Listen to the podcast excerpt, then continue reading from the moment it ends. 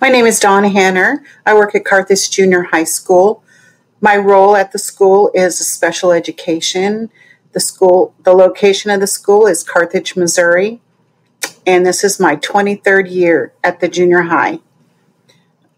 I started in education because I wanted to help students at this age have that aha moment that that is hard to find and um, at this age they're not sure.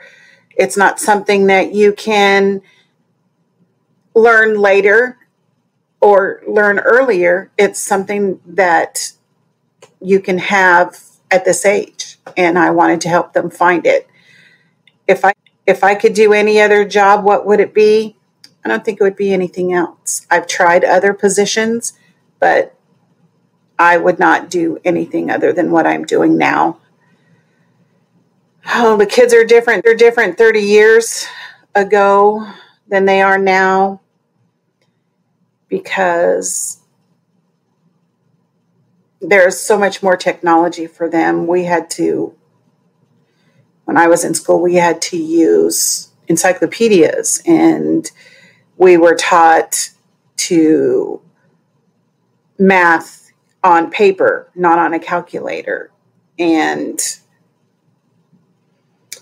now, now it's different teaching students now because they use so much technology. They they have their textbooks, but they don't teach from their textbooks as much.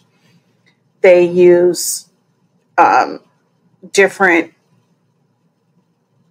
addresses for their technology, different websites and apps on their computer.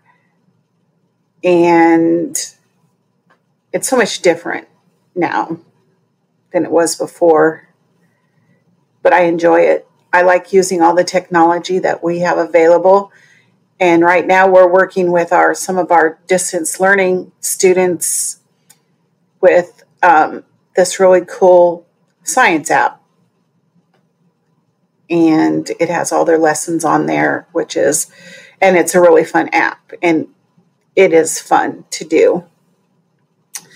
Um, what I would tell someone right now that is thinking of becoming a teacher, please make sure that's what you want to do. Don't start and then decide, oh no, it's not for me. You should be able to tell that when you're student teaching that um, if you want to become a teacher.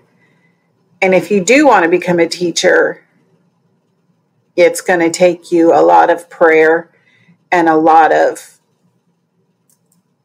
heart to work with students at this time in in our lives and the lives of the earth. Um, I'm not used to doing this, so here's my video. Thank you.